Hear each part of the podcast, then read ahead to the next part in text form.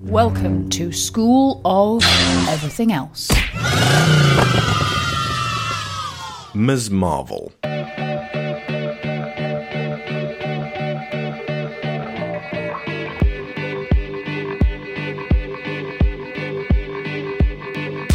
fly like paper, get high like planes. If you catch me at the border,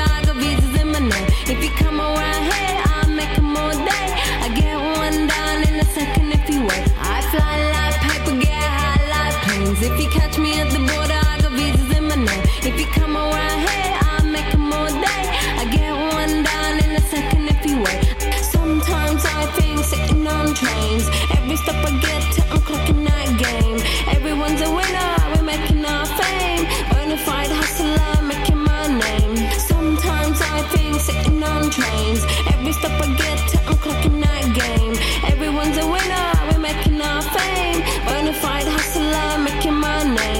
Tonight, we are talking about the most high profile Muslim comic book superhero. There are definitely others out there, including Dust from one of the many runs of X Men comics, Monet St. Croix, that's M, and Penance from Generation X, George Washington Bridge from the X Force comics. This is like a trip back to the 90s for me. Josiah Al Haj Sadiq, the black Muslim Captain America from Mississippi. Abdul Al Rahman, the Colonel, who is the Iraqi version of Captain America in the Ultimates. But none of these guys or girls are headlining their own ongoing series. None of them are going to get their own TV shows or movies, despite Kevin Feige's insistence that every Marvel superhero is a potential A-lister. Then again, Legion got one, so who knows? What we can say is that Kamala Khan, the Pakistani American teenager, is one of the most accessible and popular new heroes that Marvel have delivered us in recent years. And she harkens back to Peter Parker in terms of being a hapless, everyday kid struggling with high school and friendships and romance and worrisome parental figures. And as such, that makes her positioning as a relatable Muslim girl downright essential to modern culture. Kamala is nothing short of the most deserving of her own Marvel film. The positive aspects of showcasing her are countless, and frankly, Marvel knows this. And it's only a matter of time until that happens. I think one of the main things holding it back is you got to get Captain Marvel in there first. You kind of do. Otherwise, it's like we are doing a. Ro- I mean, not like I was going to say, do- doing a Robin film without uh, Batman. I think people know who Batman is now, but uh, it would be like doing a Roy movie before you've done Green Arrow, Yeah, Speedy, kind um, of. kind of. But I mean, people know who Arrow is. Ah, uh, Wonder Girl, Donna Troy, yeah. So it's only a matter of time until that happens. But let's get in on the ground floor in this commissioned show that was organized via Twitter when somebody suggested it and three people threw in $50 each within minutes. Sometimes that's all it takes. Now, I was asked, can you read the first five issues of uh, Ms. Marvel? And um, I was like, I've got the first five issues, no problem, I can read them again, do that arc. And then I read them and I was like, I'm going to need more. And so I got the next six. And then today I was like, I still feel like I haven't really gone into that much of the character. And I started getting really nerve wracked about like, am I going to have enough to, am I going to be incisive enough? And so I read all the way up to episode 20, um, issue 20. It feels like episodes. So I've read a lot of Ms. Marvel today. I've got Kamala on the brain. Uh, with us is comic book veteran Alistair Stewart whom you may remember from our Mass Effect 3 and Sneakers shows, and as the voice of artistically gifted, mentally damaged orc Ajax in The Princess Thieves, and as the Daredevil style lawyer stroke Scarlet Pimpernel lion Quincy P. Matthews in Tiger's Eye. Hello, Alistair. You give me the coolest jobs. Hi, folks. How you doing? Th- They all say they're fine, so that's good. we'll move on. Um, it's great to have you back, Alistair, and I was really, Fantastic really to be here. I was chuffed that you uh, you jumped in on this one because um, uh, it's it's good to have someone who knows comics who who can help me with my um, my workings out in terms of a lot of Marvel history, which I might be a bit patchier on.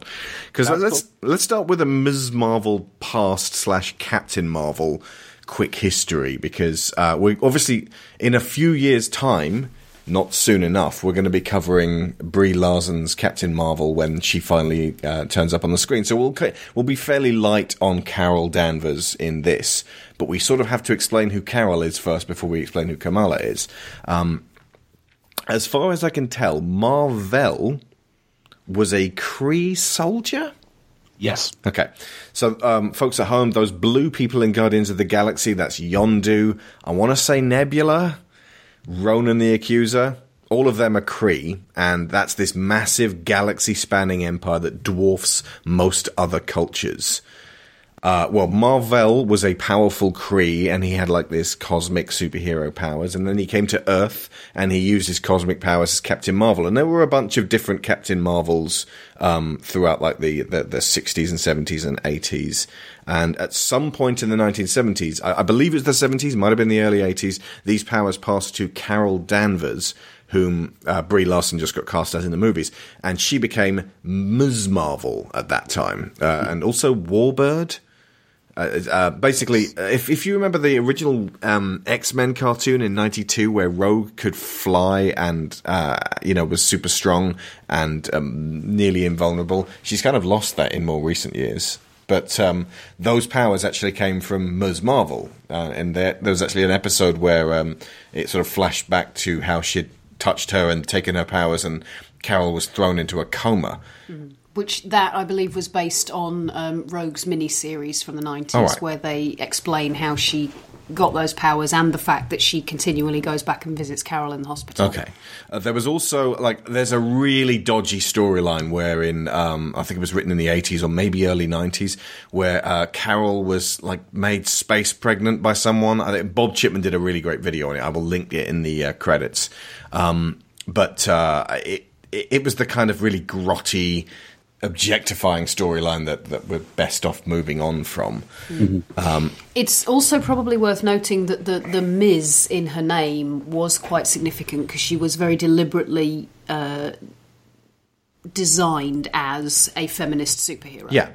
She was, uh, you know, Ms. rather than Miss Marvel, or, you know, like uh, Captain Marvel's female sidekick or anything. No, she was her own thing. Yeah, and and hadn't Jean Grey had already been Miss Marvel?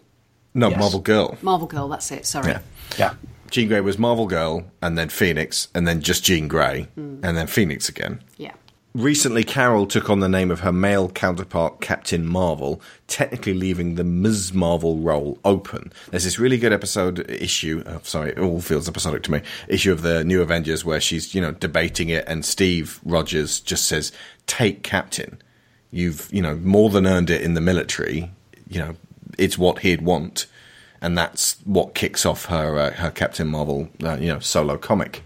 And Um, it, yeah, it was very much one of the cornerstones of, of the definitive Captain Marvel run, the Kelly Sue comic Yeah, period, where she brilliantly repositioned her as a military brat and used that that exact um, school of thought that she takes the rank because she's earned it and she can do ranks and it almost becomes because DeConnick does this really interesting thing with well she does about a thousand interesting things. That role is that, that run is amazing. Um, but she does this really interesting thing where she uses you can actually see Carol using her military training to shore up her confidence from time to time.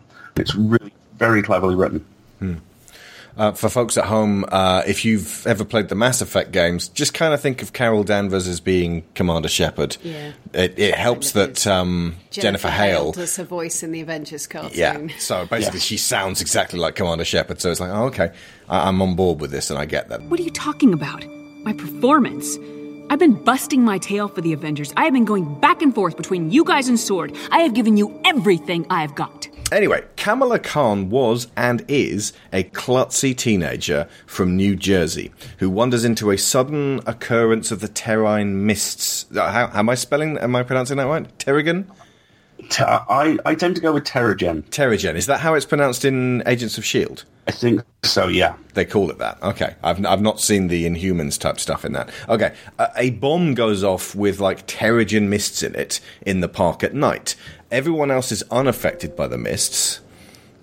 Uh, but Kamala is affected by it. She goes into this weird cocoon, and then when she comes out of it, she's actually um, because she dreams of uh, Ms. Marvel, as in Carol Danvers, Ms. Marvel in the old Ms. Marvel costume, even though Ms. Marvel is now Captain Marvel. She wakes up blonde and looking like Carol, and she's like, "Why?" Because she one of her new powers is morphing. And uh, apparently, it's because Kamala is descended from the genetic code of an ancient Kree experiment. Yes. Okay. Yeah, I think it's some, it's something like a human Yep. a long time ago Mm-hmm. was genetically tweaked by the Kree. Okay. And that human's DNA then passed on to various humans down the bloodline, much like um, a certain percentage of people across the world can trace their lineage back to Genghis Khan. Exactly. Okay. This is basically, in layman's terms, The Inhumans is an old Marvel comic that Fox never bought the rights to, thus allowing them to effectively have mutants in the cinematic universe. And what this means is that Kamala, is it Kamala? Kamala? Um, I've heard both versions. I tend to go with Kamala. Okay. We'll call her Kamala to rhyme with koala. Now, suddenly has some crazy powers and has to work out what to do with them. And this occurs in issue one of Ms. Marvel. Um, Kamala was created by editors Sana Amanat and Stephen Wacker, writers G. Willow Wilson, and artist Adrian Alfona. She first appeared in Captain Marvel number 14. That's the Carol Danvers Mar- uh, Captain Marvel number 14 in August 2013. That was like one pay, like one frame. She was there, and then she debuted later in uh, like and headlined her own book in February 2014, which is the run that we're going to be talking about. We won't go too far into it because a Alastair very kindly read one through five and then read further to like 11 or 12. Um, so I'm, I'm not going to expect you to have read all the rest of them. And also, we don't want to spoil everything that happens in this run. But I have at least read all of these, and Sharon's read all but five of them in the middle. Uh, so we at least know how it ends. But um, yeah, we're gonna we're gonna talk about uh, Kamala Khan and um, her being Ms. Marvel and, and what that feels like to, to to really get to grips with the character in her first outing. Because this this first run from 2014, running up to the point where the Secret Wars storyline collapsed the world the worlds of the Ultimate Universe and the 616 universe in on themselves to create one kind of homogenized planet where many things had previously happened in continuity. That kind of ends the world at the end of this run, but then it starts up again. So the next issue, she's like, "Well, wasn't that weird when the world kind of ended but didn't?" Yeah. Um, I mean, we, we, we could talk for a couple of hours about the relative merits of Secret Wars in particular and whether or not it was horrifyingly bodged. and, um, to some extent it was. Uh, I mean, anyone who, who read the, the um, I forget the dude's name, guy who, who wrote Avengers for years and Fantastic Four, and it all paid off in Secret Wars. Anyone who read all of that stuff or read either his full Avengers run or his Fantastic Four run got a huge kick out of it. But there were several characters, including Kamala, who it was very clear as it was coming into Secret Wars, you just couldn't do anything with. So those were rebranded and released on the monthly. The monthly issues were rebranded under the these the subtitle "Last Days," Yeah. which is why you get. And I'm I'm not going to spoil or anything because as as you pointed out, it, this this re- really is a lovely run and it's great to come to it fresh. Yeah. The the final issue of the first Ms. Marvel run is perfect. Yeah. If there was nothing to do with this character published after that point, you would look at it and go, "That's great. I have no problem with that. I, I am satisfied." Yeah. Uh, it feels like the, the closer to a first se- season where they're confident enough that they're going to get a second season, but if they don't, this is a really great last episode. Exactly. Yeah. Uh, Jonathan Hickman, I believe, was the guy who wrote That's Secret Wars. Is Secret Wars the one where?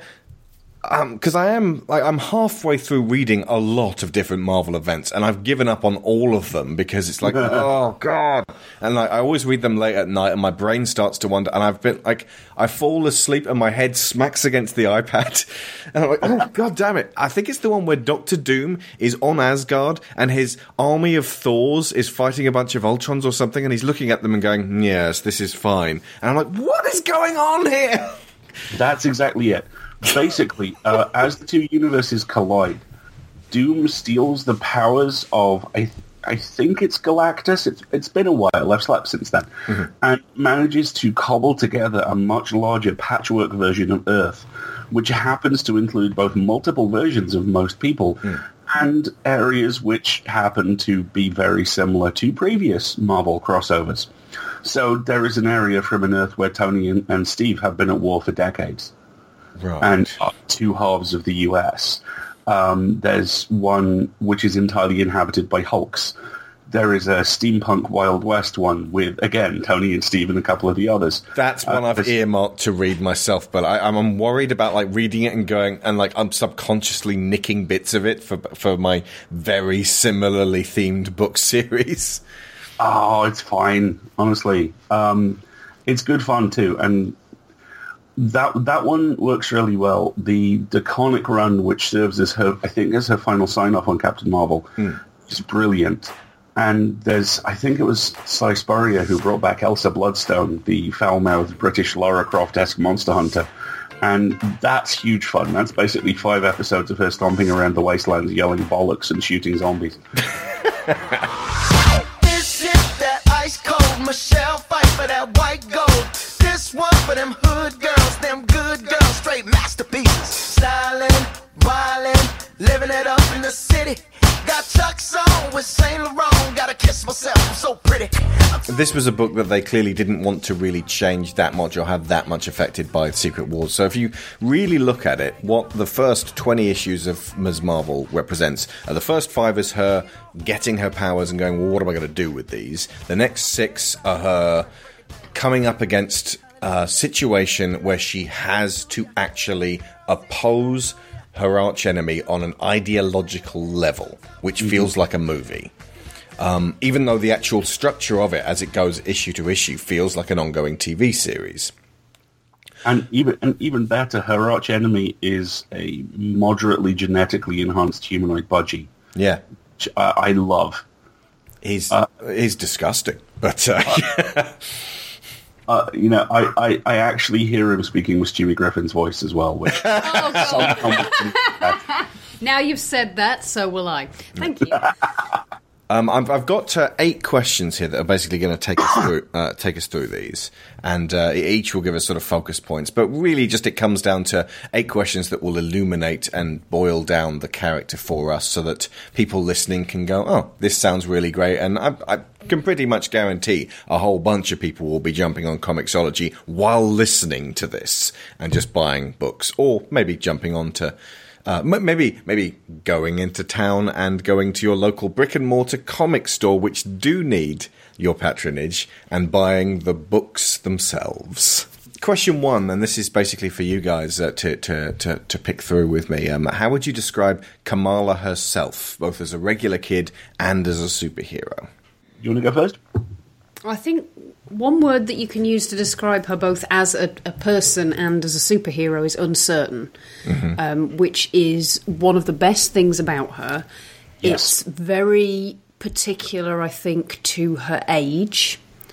And it's it's one of the things that I think puts her on the same footing as early Peter Parker, which is who she really reminded me the most of. Um, just the idea that this is somebody who has um, has problems, relatively everyday problems, and chooses to step outside of those things to take on other people's problems.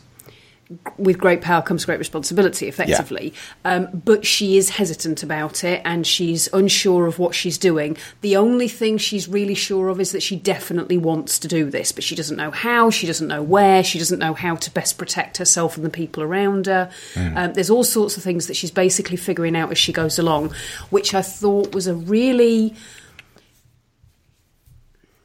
I don't want to use the word nice. It's a very sweet way of portraying um, teenage confusion without having too much. And I say this as somebody who was a massive 90s X Men fan um, and whose favourite characters were Gambit and Rogue, angst. Yeah, I mean, she is angsty, but not in an annoying, overblown way.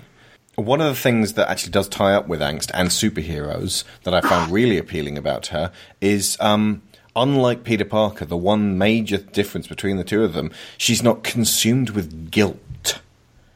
The Yeah. the the aspect of Peter that we can't escape from is that Uncle Ben always dies, and Peter's always torn up over that. And um, it's there's a little bit of my dead family going on. It's less so, but it's more like Peter's taken that and has decided to do good things with that.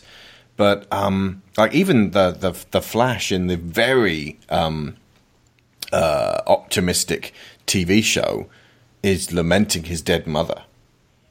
It's um, th- there's nobody dead in Kamala's life, at least in these first twenty. Just popping down to the shops and changing the time stream so we can get a slightly hotter coffee. Oh, Barry, Barry, no, don't. um, it's really interesting that you bring that up because, and I, I mean, again, this is something which I, I don't want to be very spoilery about, it's also something I don't really want to go into because Civil War Two really wasn't very good at all. Right, I've heard that. The issues of Civil War Two that um, focused on Kamala were, for the most part, excellent. But they kind of give her a little bit of that guilt. No one dies, but she comes out the other side of it with something that she's going to carry for a little while. Right. And it feels like a very definite step change for the character. And it's one we're kind of in the middle of. And as a result, I'm not sure how I feel about it because I agree with with the pair of you. The the thing which is so likable about her is, as you say, that she's uncertain, and also that she has this refreshing lack of angst, and also the the kid is joyous. Yeah. I mean, she has this incredibly complex, difficult life, and she loves it. Hmm. the, the very first line in this comic is this Muslim teenager pressed up against a hot dog stand going, tasty infidel meats. I, I have never been grabbed harder by a comic in my life. I was like, I, you, you're my people. You're, you're, you're one of mine. I want to see what you get up to. This is great. I love it. And that joy, that sensation of I can do this is so inspiring, and again, so so very closely connected to the non-angsty bits of Peter. Yeah. Uh, and I mean, it.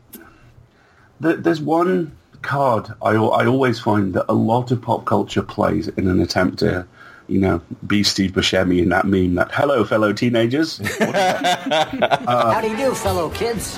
What? which is the the kind of no, this is a character who is a nerd and they understand things in nerd ways. But Kamala is handed these incredible, seismic, life-changing events, and all, and each time it happens, she's like, "No, I, that's okay. I, I get this."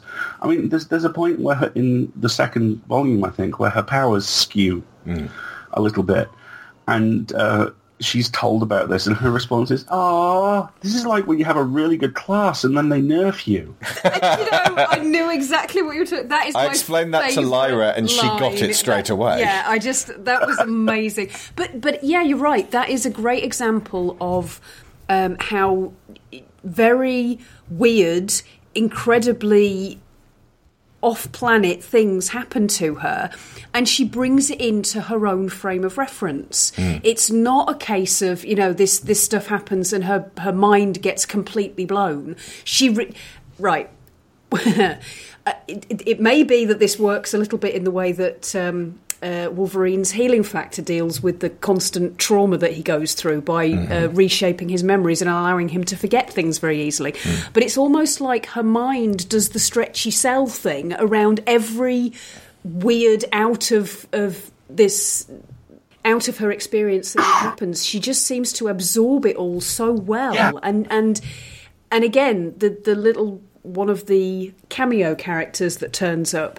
Um, one of the, the lines that really grabbed me was, "There's only one power that's really worth anything, and that's the ability to, when you fall down, get, back, up, again."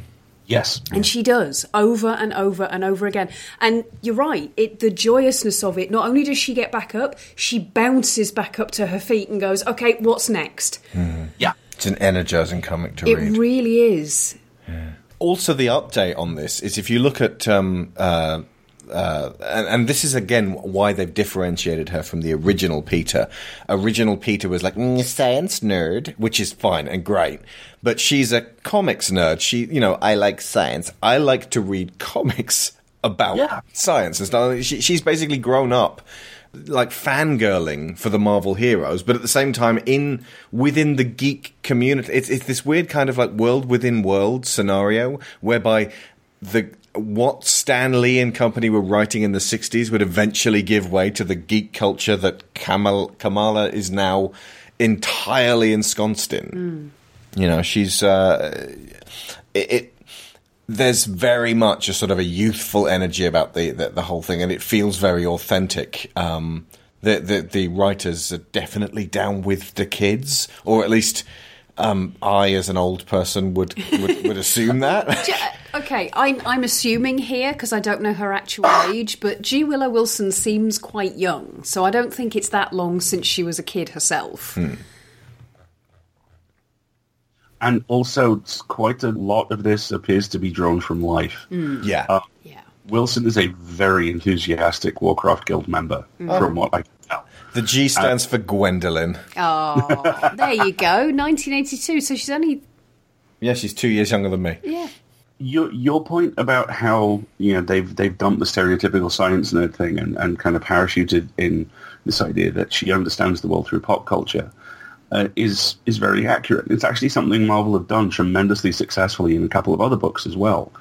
Um, the irrepressible, and I think either the irrepressible or the unstoppable wasp does something very similar. Uh, likewise, Squirrel Girl, which regularly includes trading cards written by Deadpool about that month's villains. Um, and it's all kind of three or four of these books just hover on the brink of being slightly too cute and self-aware about it, and none of them ever tip tip over.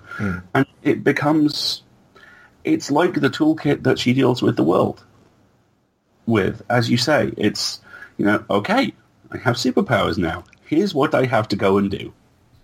I, you know, I'm, I'm always reminded, strangely, of the point in the 2009 Star Trek movie where you Chekhov sprints through the ship going, I can, I do, can do this! this. I can do this! you know? Oh, check. I will miss. I'm looking at a picture right now of Sana Amanat um, showing Barack Obama the first book of uh, Ms. Marvel. I'm assuming that was also a present for him, and that was at uh, Women's History Month reception. She is absolutely like she is a headlining hero for right now, this very moment. Positive News, which is um, a, a magazine taking the approach of trying to report on uh, positive uh, journalism rather than allowing negativity to be the, the dominating thing. Um, they did an article on um, uh, like a, a modern wave of comic heroes, and Kamala was basically their their lead. She was on the front cover that month. Oh, cool. Because if you look at what she actually represents, um, with, with Muslims being the number one um, target of the worst kind of American right now, um, I'm not going to mince my words on this one. Uh, the uh, with the idea of let us let us treat every single one of these people as a potential terror suspect, which is a hideous mentality.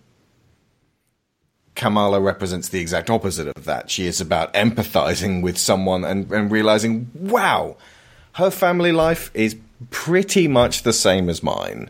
I mean, it's it, the the actual the the rituals and the I have to go to this church is slightly different, but ultimately, most of our mums worry about us. Most of our dads are, are a bit of a windbag. Most of our, you know, older brothers seem to seem to know everything about the world and, and aren't particularly interested in being um, told anything by their, their younger siblings. She's, uh, I mean, basically, I want to say poster child, but it goes so much further than that. But with today's media, in that posters are just the beginning of the kind of impact that this kind of character can have, and I absolutely do adore the idea of pushing forwards with this fearlessly and joyfully rather than angrily. Yeah. because uh, ultimately you know it is to dispel hate. Sometimes you need to get angry. That is absolutely valid. But there are there is a, a measure of fun that can be had that can actually dispel so much of that bullshit and she embodies that so perfectly and without being preachy either which as as a kid who was raised in in what I realised several years after the fact was quietly a very religious family, really resonates. Um, my my family converted to Catholicism when I was twelve, and in fairness, they they did have the conversation with me, but. When you're 12 and your family goes, so we're going to become Catholics, are you cool with that? Your first response is almost certainly going to be, yeah, and I, I was a member of the church for, well, I still am. You never escape. They chip you. I found the scar. But, you know, I, I've, I've been a member of the Catholic Church since I was 12. I, in the last six and a half years, I've been to Mass once. And um, I don't miss it at all. But at the same time, the conversations that she has with her family and the way that she interacts with her faith are very familiar to me. And there's there was one there's one panel which I, th- I think is issue seven or eight that really really jumped out at me, and it's when um, I think her, her mom has, has sent her to the mosque to talk to Sheikh Abdullah, and she has she's dreading it because she's expecting to you know get get a strip torn off her, and instead the conversation they have is this: Wait, you're not going to tell me to be a good girl, focus on my studies, and do istighfar or something? If I told you that, you'd ignore me. I know how headstrong you are. So instead, I will tell you to do what you are doing with as much honor and skill as you can. Hmm.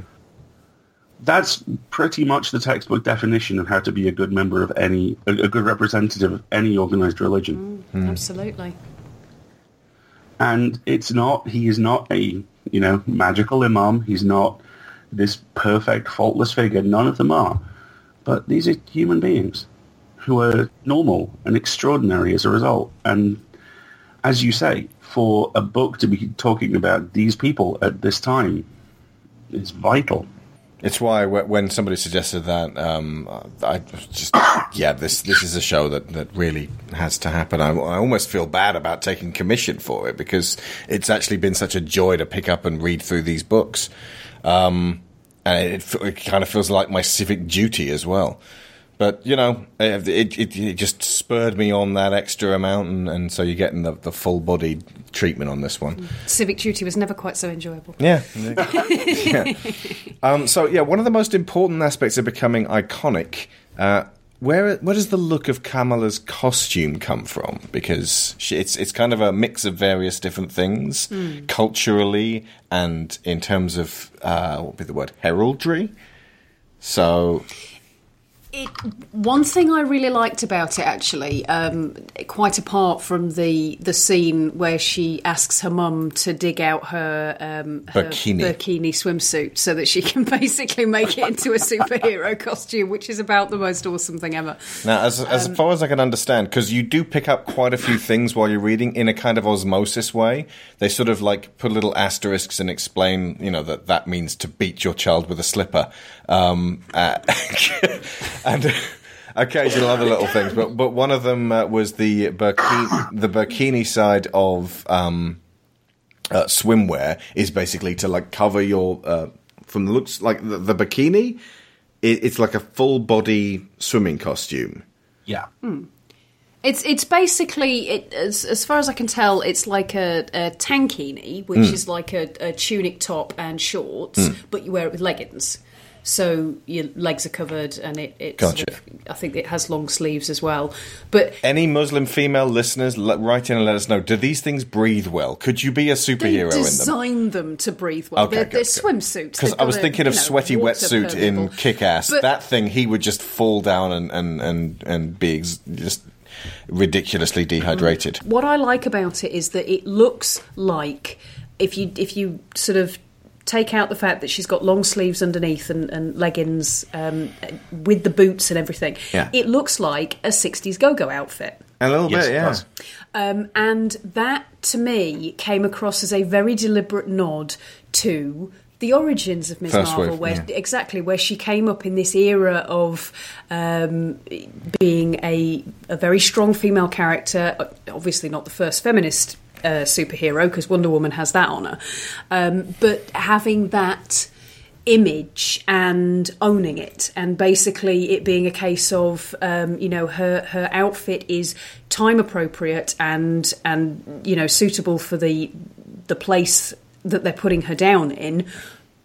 But she's It's also culture appropriate. It's part of her heritage and lineage. yeah, yeah. Um, but the it's emblazoned with the uh, lightning bolt that Ms. Marvel Carol Danvers wore throughout the eighties. So it's it's kind of got that you know bringing that forward. And she always wears her um, scarf with it as well. She very rarely puts the scarf up and covers her hair, but she's always got it. It's part of her thing. And I love that she doesn't put it up because there's the it gives the outfit the lines of a cape.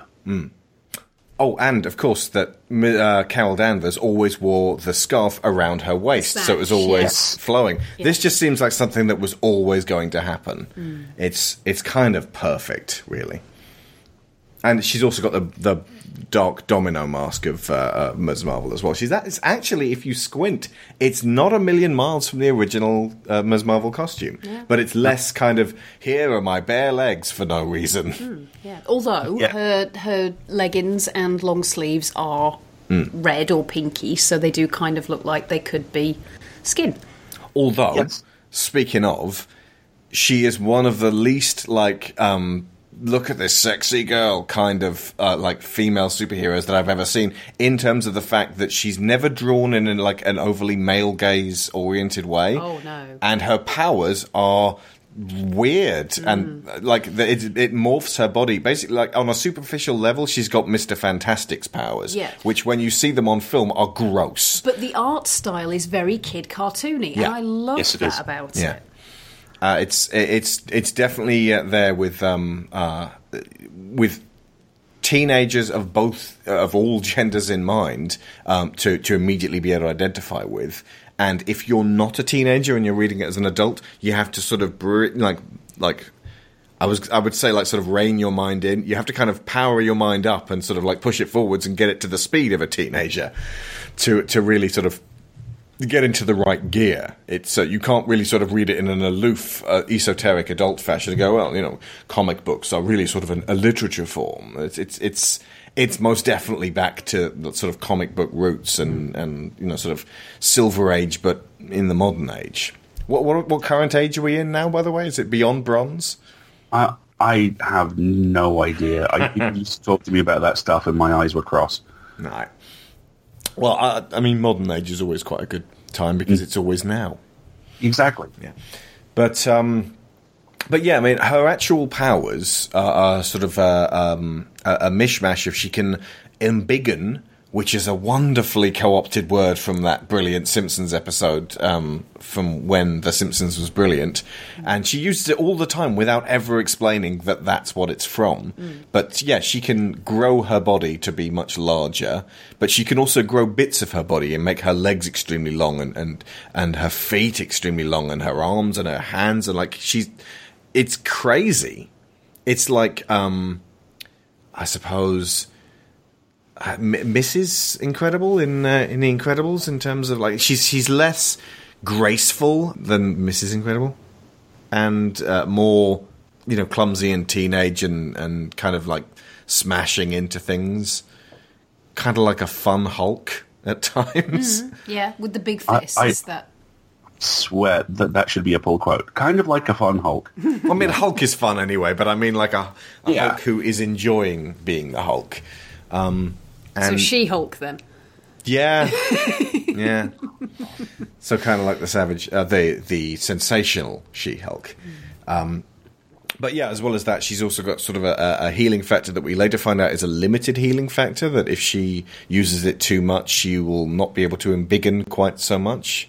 Uh, which is a nice way of saying this is not like she can recover from any wound and then this is fine. Which is a, a good way of limiting your character because otherwise, too easy to to not worry about her. Yeah, and I did like the way that was um, put forward as well, in in the sense of you're going to have to make choices. Yeah. Um, because that's one of the hardest things that you learn as a teenager. That ultimately you can't have it always all the time, and sometimes you're going to have to uh, take certain options which close other options off.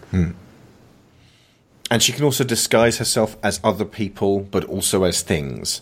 And this suggests that there are a lot of untapped aspects of her powers because they're kind of vague. Yeah. There's you know there's a lot of stuff that could be done uh, you know in the future, and uh, it it really just falls down to what the writer wants to do. But um, I like the idea of her having limitations. There's a reason why I made it so that Gwendolyn has to be holding the sword all the time. because otherwise because otherwise just- she's too powerful, and you know she, she runs the risk of becoming Superman, which uh, it, you know most definitely has the potential to become boring. Yeah, but again, I really like the fact that um, her powers are revealed in a piecemeal kind of way, and she doesn't even know what she can do until she's done it. Hmm. And it's it's done in a very visually inventive way. There is a panel where she turns herself into a sofa. Hmm. And also, she never like gets, you know, hero's journeyed and like you know now like she meets Medusa, but th- there's no like moment when someone takes her under their wing and says, "Right now, I'm going to explain the superhero game to you." She doesn't really get mentored. People try a couple of times, and she's like, uh, "No, stuff to do. Bye." yeah, Yeah. yeah. She has momentum. and also a lot to do. I mean, you know, this kid is a member of a family who ask a lot of her. Yeah. She's a high school student who it's implied is really quite gifted Mm-hmm. in a couple of different ways. And she's a superhero and then an inhuman. And, you know, uh, I'm fairly certain her to-do list is a mile long, you know?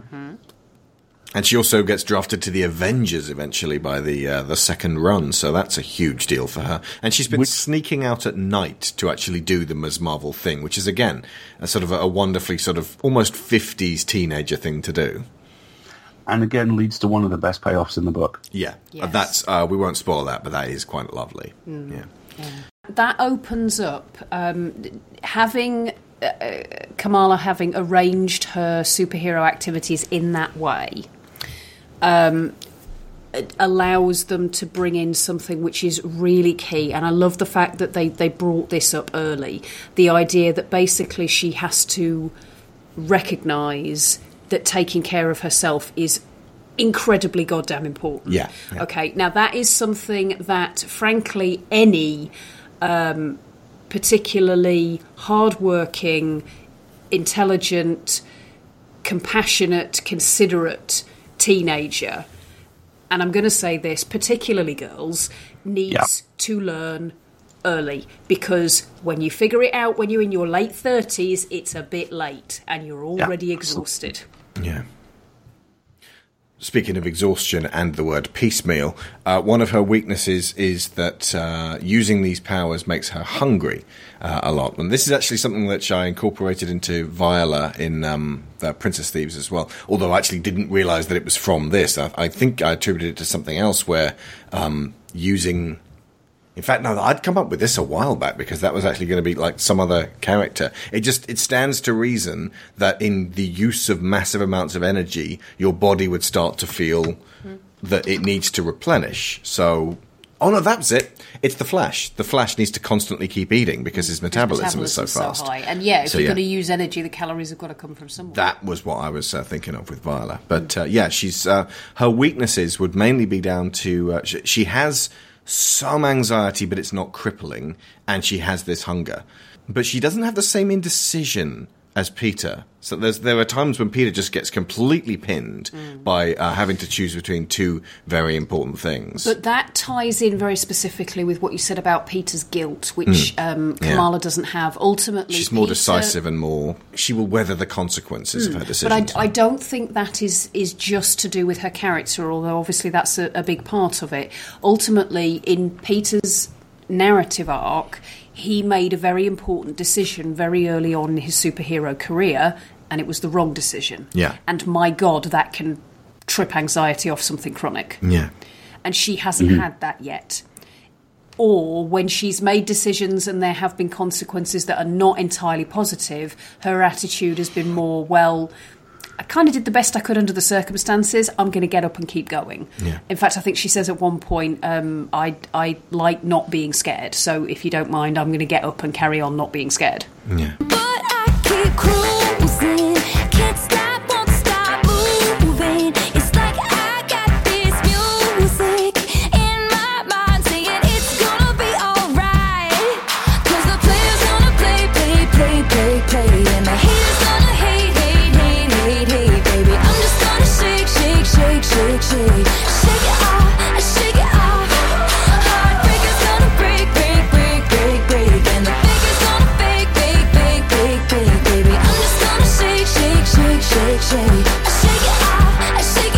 every superhero needs uh, an arch enemy, and to begin with, I, I'm not sure whether he's going to come back into it uh, that much. But the uh, the first two arcs, uh, it's the inventor who is. Um, I'll spoil this element because it's actually important to actually establish who Kam- Kamala is and who he is, and how that she opposes his ideology. That's important, and it's worth, I suppose, spoiling. The inventor takes teenagers and his end game is basically to convince them that they are from a generation that is surplus to requirement and he pretty much brainwashes them and gets them all to agree to become human batteries for his giant machines and thus be of use. And there's a very impassioned sequence where Kamala asks them, What can you do? And they start saying, "Oh, I guess I can do this, and you know, I can build things out of junk." And she's like, "Right, you know, you you you can you're a future um, craftsman, and, and you you can you know, do this, and you know, you can do s- stupid and dangerous jobs." Future president. That one made me laugh. There's also a really famous picture of Kamala Khan punching Donald Trump in the manner of um, Captain America punching Hitler, which I love. Um, but the fact that she opposes this idea of the elder generations looking down on current teenagers and somehow disapproving of them in a way that they seem to perceive as is new. That the idea that, oh, teenagers are disrespectful and they're interested in technology that I don't understand. Well, that's new. This is the first generation of teenagers that are finally surplus to requirements because before then, there was no teenagers who ever annoyed uh, the, the adults. Get! How do you do, fellow kids? Sorry. It's- that that's something that really kind of made me double take actually because I think one of the things that the inventor is kind of representative of, mm-hmm. and it's it's a fairly subtle thing, but the sweeping statement. Yeah. He is the master of the sweeping statement, and and the fact that he's he's basically turned around and said, you know, this entire generation is surplus to requirements. Mm. Okay, no, because here's the thing: if you take out an entire generation, guess what happens? The human race stops. Well, he claims that it's an extra generation. So Yeah, basically, that the younger kids could then go on to have kids. but that's the thing. Where does the But those kids the then become- stop? Is that just like in 10 years' time, those kids are going to be teenagers Yeah. and they're going to be just as interested in their holographic cell phones. Exactly, and the fact that that he is who he is, and that he is who he is a clone of as well, um, made me smile immensely Heh. because you know That's a bit we won't spoil. But Well, no. there is a point when he says, uh, "What was the phrase? Game over." And it's like, what are you like? She doesn't say this, but she needs to say, "What are you, seventy years old?" basically Hudson, God rest his soul, said, "Game over, man," in 1986. and he sounded old then. Uh, well, bless you, Bill Paxton. Um, this is going to keep happening, isn't it? We're Yep. keep mentioning people who've passed. Um, but um, but yeah, this this idea that sort of this this whole generation can be written off as as useless when that's not how generations work. You, you can kind of say there are too many people in this generation, but if you say right to reduce the surplus population, let's everybody in a certain age bracket decide not to have any kids. Done. That's it. And then within a couple of decades, the human race starts to die out. Yes. well, you have to remember, Sharon, that millennials ruined napkins. No one's buying napkins anymore because of millennials. Do you know what? Do you know what? Millennials are buying napkins. Do you know why? To do origami with them. So, meh. Sell on Etsy. I did like the fact that she, um, one of the things that, that gets leveled at them, um, them, kind of us, uh, is. Um, no, no, no, no. Let, let's say them because we're talking about the young, the younger kids. Um, is that they don't buy things so much; they they trade things, which has economists going crazy. This is the beginnings of a new society, the, you know, being railed against by the bones of an old society that has clearly, severely messed up the world. And this again kind of ties back to why Kamala is so powerful. Yeah. This kid is at the bottom of the social pile. Oh yeah. Like you said. She's said, a minority in a minority in a majority that gets treated like a minority. in Jersey, Yeah.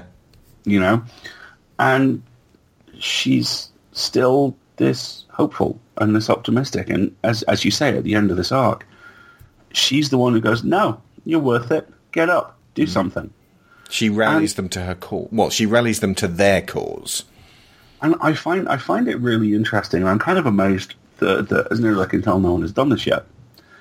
I'm really interested in the, the in the interaction between that first year of Ms. Marvel and Fight Club, because to some extent, the inventor is Tyler Durden. Yeah. It, it's the you're a worthless generation. It's fine. Come and, and be part of my, my big project. You be my Okay. space monkeys. I, I will I will surrender my will to the greater good because I deserve nothing more. And for a 16, 17 year old Muslim kid to be the one going, no, you're worth something, to exactly the people who would oppress her, hmm. that's heroism. And I I would really love to believe because I mean you, you guys know me. You know I'm fundamentally I work very hard at being fundamentally very open minded and positive when it comes to, to all forms of kind of popular culture. I would love it if we were at the hinge of the trans of a transition from everything's terrible, all our lead characters have to be male, have stubble, look a bit like a really pissed off John Barrowman. You know, uh, if it's a fantasy novel, it has a sword on the front and a guy with a hood, all that, into something which embraces the fact that I've got a sword on the front and a guy with a hood. I'm sorry. Yeah, but But the girl's a- holding the sword and the guy's her supporter. Civil rights tiger lawyer, Alex. Trust me, you're, you're in the clear. You're right. Civil rights Scarlet Pimpernel ti- tiger law. Yeah. oh, lion law. You were a lion. The British people, the British ones are lions. Carry on. Yeah. Um, but I would love it if we transitioned from something which was that homogenous and that dull into something which is complex and interesting and fun. And and I, I know Marvel in particular take an awful lot of flack, and pretty much all of it is deserved. But you look at their books now. You look at their books when I ran Traveling Man in New York mm. the amount, and not even just the amount of female character centric books, but the amount of massively successful female character centric books has tripled. They've got a, uh, a a gay female Captain America who is also Hispanic, America Chavez. Uh, yep. There's also like a gay Hispanic Hulk. Is he Hispanic? African? The Fabulous Hulk or something, isn't it? Uh, totally awesome Hulk. Totally He's- Awesome Hulk, that's it. He's Korean. Korean. Not sure if Amadeus is gay. I do know he's very pretty and loves the fact that he's very pretty. Every seriously, every cover for Totally Awesome Hulk is great. It's basically instead of the usual kind of it, it's one step away from Johnny Bravo, you know. And Amadeus is very pleased about what he looks like when he's Hulk, and I love that. Oh, he does look lovely. Look at that. Doesn't he? With the hair, the Very immaculate cute. coiffed hair. Um, And that's definitely clearly an Asian Hulk as well, looking at that. yes. Nice. Okay, I mean, yeah, but like, yeah, that, that's what um, uh, Marvel has been in the past uh, couple of years. The comics are now kind of a test bed for what the movies are going to be. So what we're seeing here are what is going to be in the movies in 2025, 2030.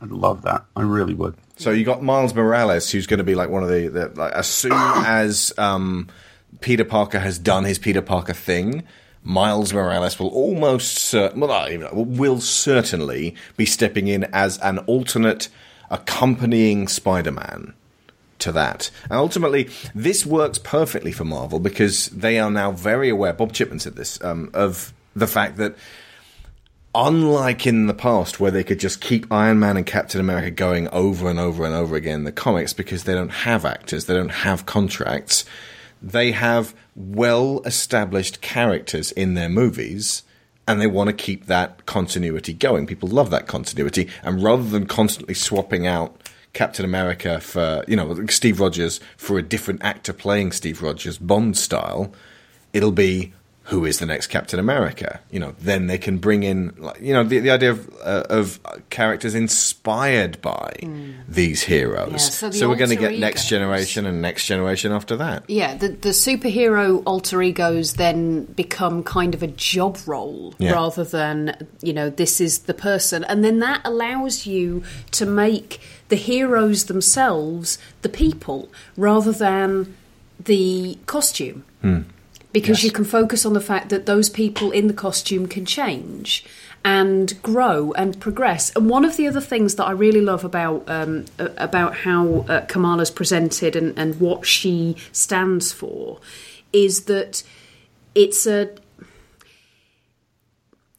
middle ground's not quite the term I'm looking for, but she's she is the antithesis of extremism. And what I mean about that is is not you know the, the traditional definition of extremism or what you might expect extremism to mean in a, a, a comic book about a, a Muslim hero.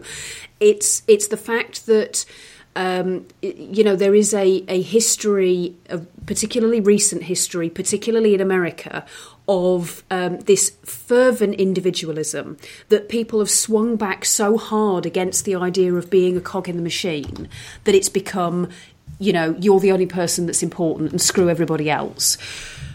And what she seems to be to uh, sort of putting to people as an alternative is that you can be part of something bigger without everybody having to be the same part. Because what the the um, inventor is presenting them is this idea that, that the only way you're going to be of any value is to be a battery. Um, Yeah. and and you know really To power the machines of the adults. Exactly. How you. different is that from the idea of um, the only thing that you're ever worth is to work in a factory and do a job that anybody can Yeah, do? to be a button monkey. and be exactly um, the idea that that everybody brings their own skills. It's the same mentality as oh, do- you can't afford health insurance. Well, you afforded that iPhone. Yes, uh, this again from a generation who, on the one hand, will question and lament the fact that millennials don't seem particularly interested in things like owning their own houses. You know, why aren't they investing in their future? Oh, and by the way, do we think they're actually worth paying a minimum wage to? Pick one. You can't have both. Sorry, but yeah. So, but th- this idea that that she's she's saying to people you're you and that's that's another phrase that gets said in this um, in this comic book which absolutely slayed me the idea that you are unique but that does not mean you are alone Yes. Absolutely. This this all cycles back around to kind of the very clear parity that she has with early Spider-Man. This is a character who, if I if I was an adolescent at this point in in existence, I'd be clinging to like Kate Winslet clung to that wardrobe. I, I I really would. I, I'm a huge believer in the vindicative power of well-placed pop culture. You know, I mean, I, I, I could bore you endlessly with You could things- fascinate us endlessly. with with things like the fact I, don't know, I said it in the sneakers show. I'm sure this was the first movie I ever saw, which almost went, no, it's okay. there are other people who think like that, and you get exactly the same thing here. This is. She, you know, fundamentally, Kamala has an incredibly difficult life that does a wi- that goes sideways almost con- almost constantly, but she's still okay, and that is incredibly hopeful and not sappy in the slightest. And that just blows me away that they land it in mm-hmm. such a tiny sliver of, of solid land. Because you go one step to the left, and this, this whole book is tonight on a very special episode of Blossom. Mm. And you go one step to the right, and the whole thing is it is hard being a young Muslim girl in Jersey. And somehow they do both of those things, but much more with it as well. And it all just works. there is a definite lightness of touch there. They could definitely have upped the persecution uh, element of it. It's there, it's in the background, but it's not something like she doesn't get up and then you know uh, spend her entire day worried about being attacked. Um, you know, her, her mother, uh, you know, laments the idea of, of having to go back to their old country where there are you know, going to be bombings all the time. But she does it in a, uh, away w- where she like says in the same sentence, you know, and, and now, you know, there are also superhero shenanigans going off, uh, you know, all, all over the place. It's, there's, it's it's an unsafe world, but she does it in the manner of a worried mum rather than um, this being um, you know, wake up, man! There's bombs on every corner.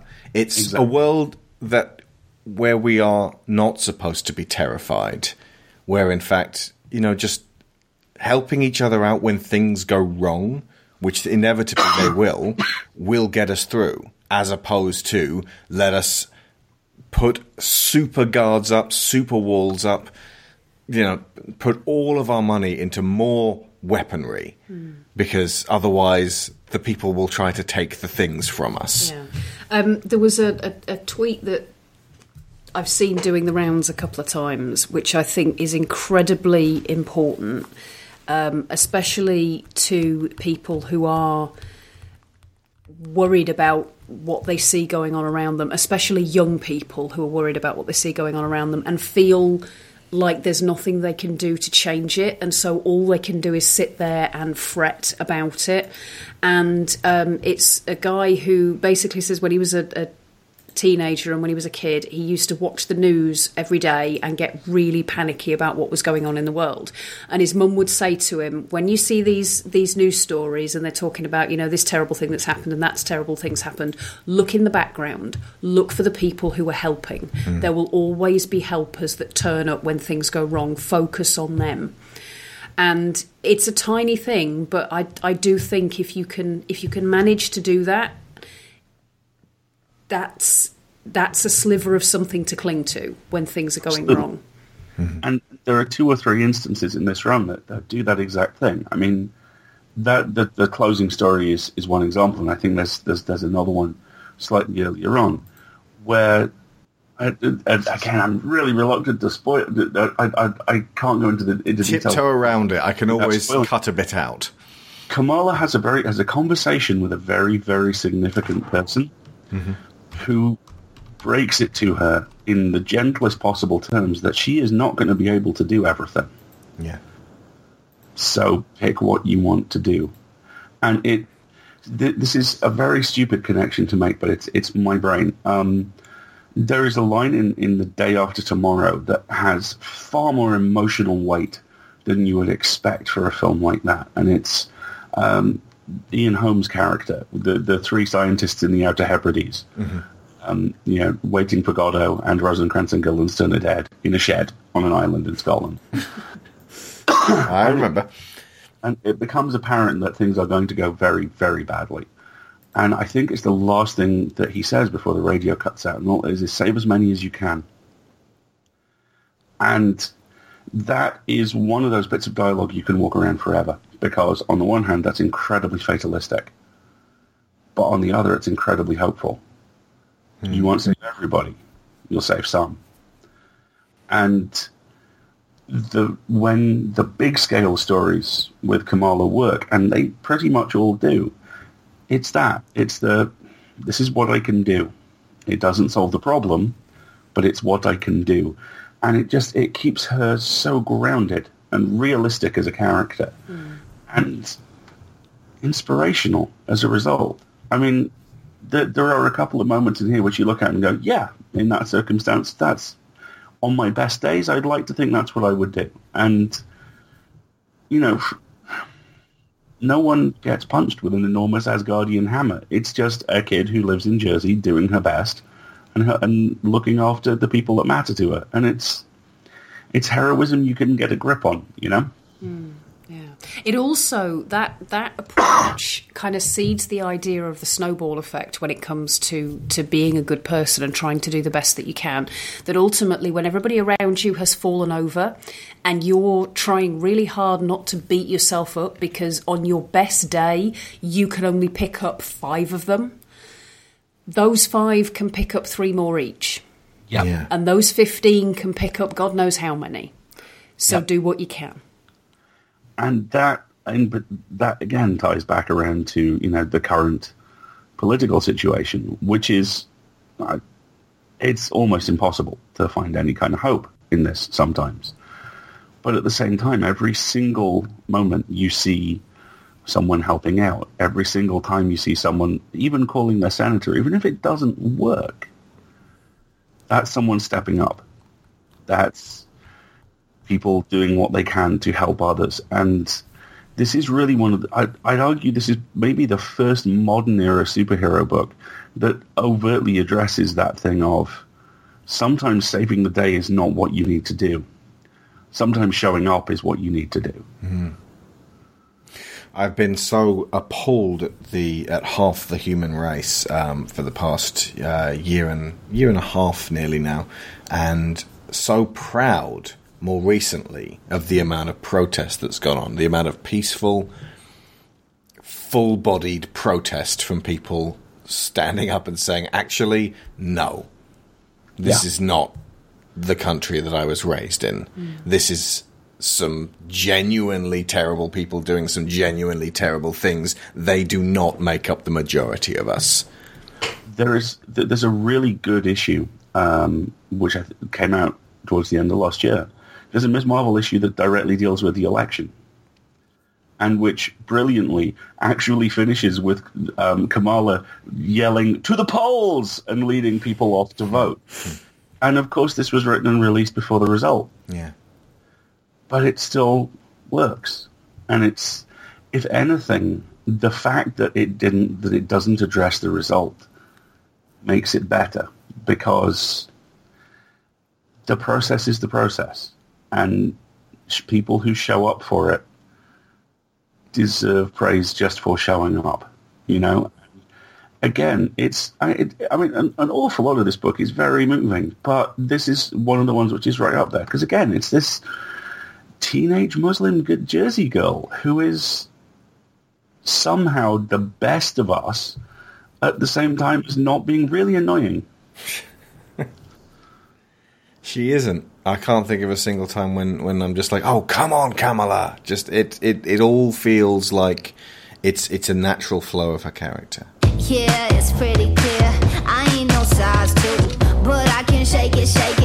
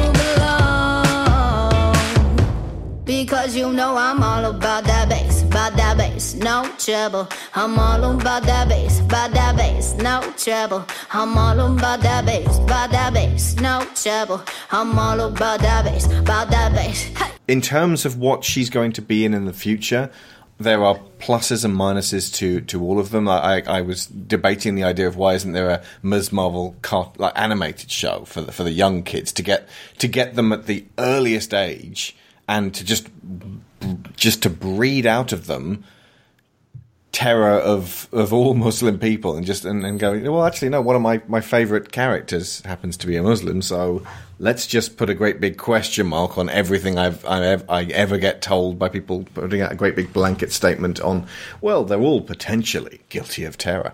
Um, but then that loses a large amount of teenage audience and adults who won't watch animated shows. You make it into a TV show, you know, it, it could end up much like The Flash, hitting just the right audience of, of optimists who want to tune in every week, and you get that sense of like being able to keep moving on with it each week and and to really like work on the characters. But it's always going to be small, which kind of works with Ms. Marvel, but one of the aspects of uh, the second tier Marvel books that really is required is the guesting from the A-listers. Just every now and again, you put in. Uh, in the case of Ms. Marvel, uh, I, we will just as a as a taster say Wolverine turns up. We will as a taster say Captain Marvel turns up. and um, th- this is this is important stuff for raising the profile. And I, I kind of went off Agents of Shield almost immediately when I realized that, that they were going, they were not going to have Captain America show up. They were not going to have Thor show up. They might have Thor's girlfriend show up once.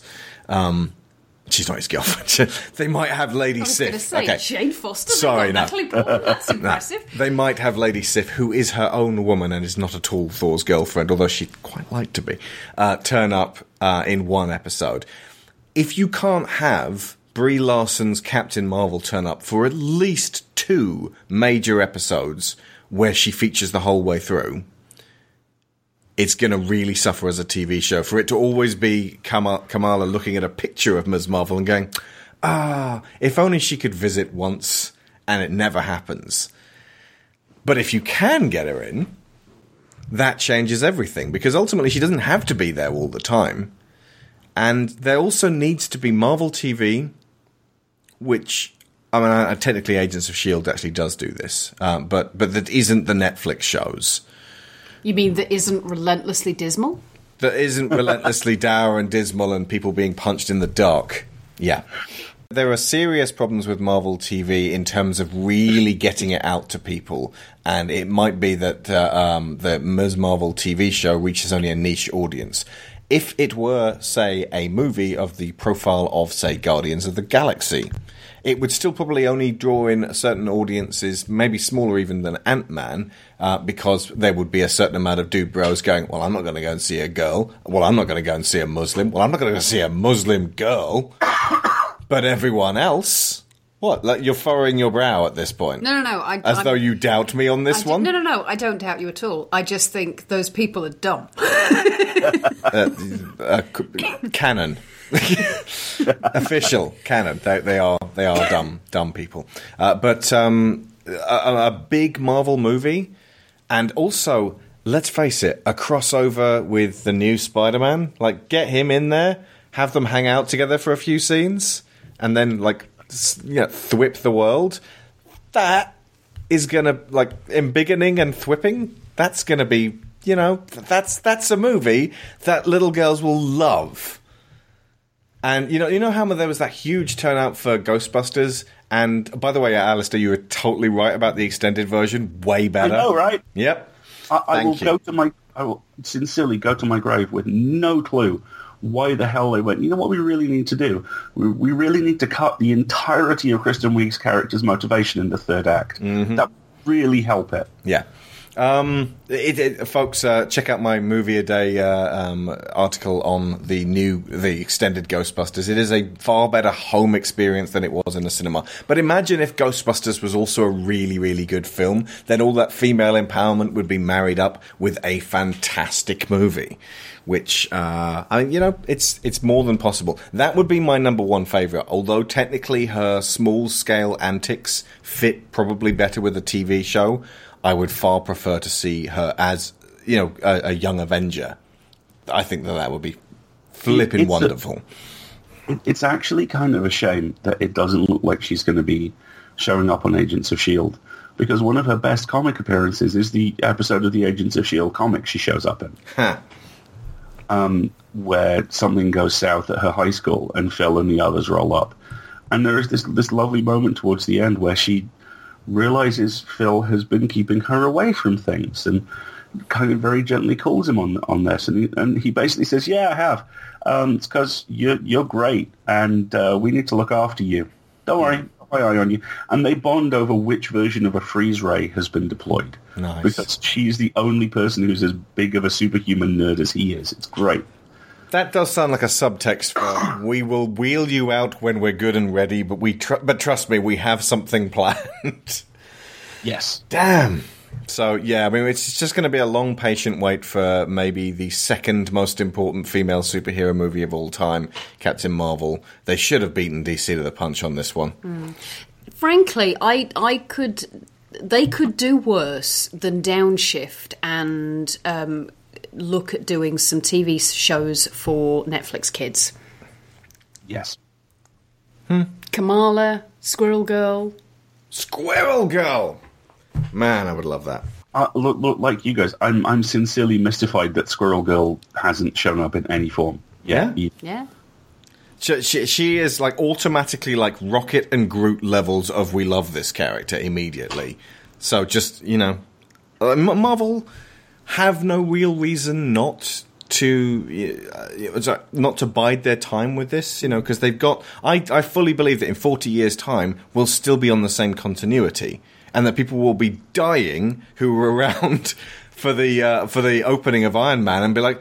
I really want to see how this turns out.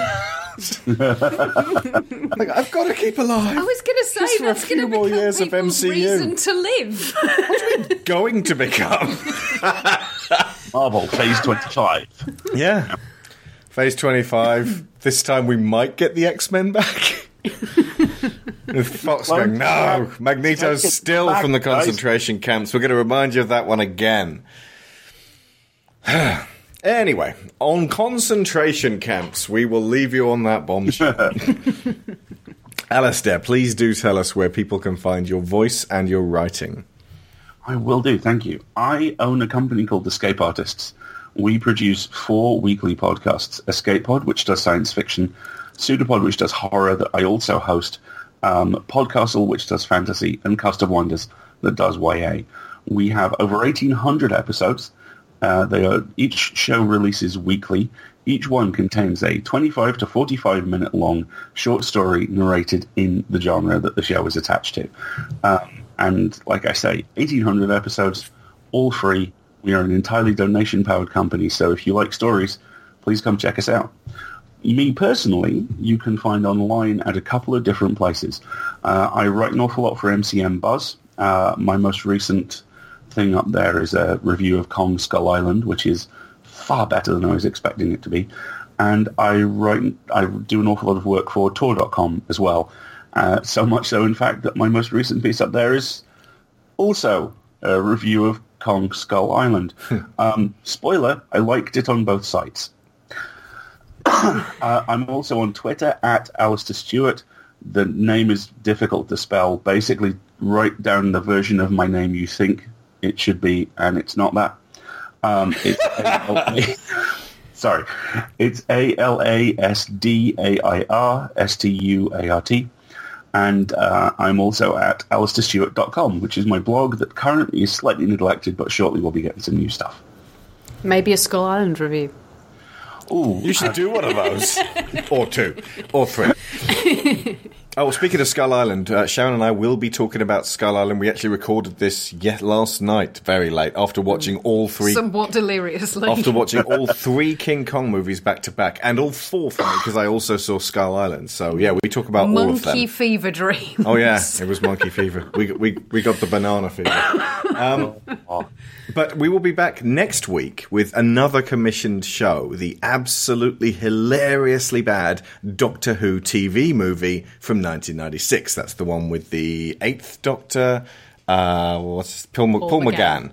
And you get to hear. Roberts vomiting a snot snake. No! Yeah, we didn't call it a snot snake. We called it something else. But you can find dear. out next week, folks.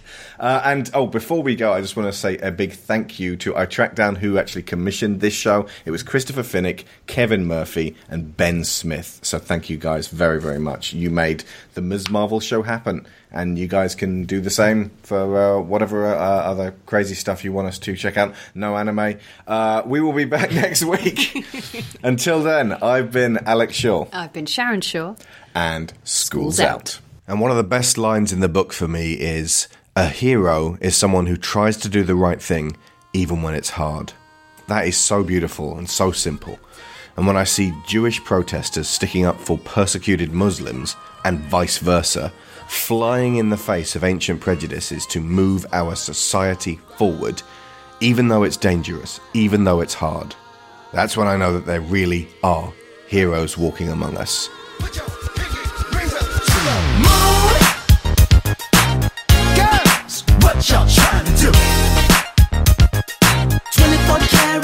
Magic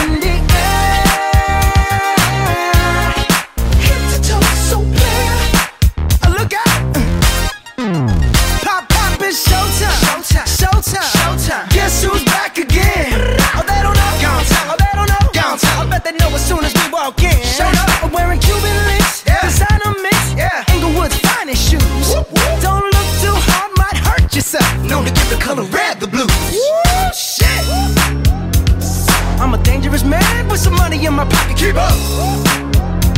So many pretty girls around me and they're waking up the rocket. Keep up. Why you mad? Fix your face. Ain't my fault they all be jacking. Keep up. Players only. Come on, put your pinky rings up to the moon.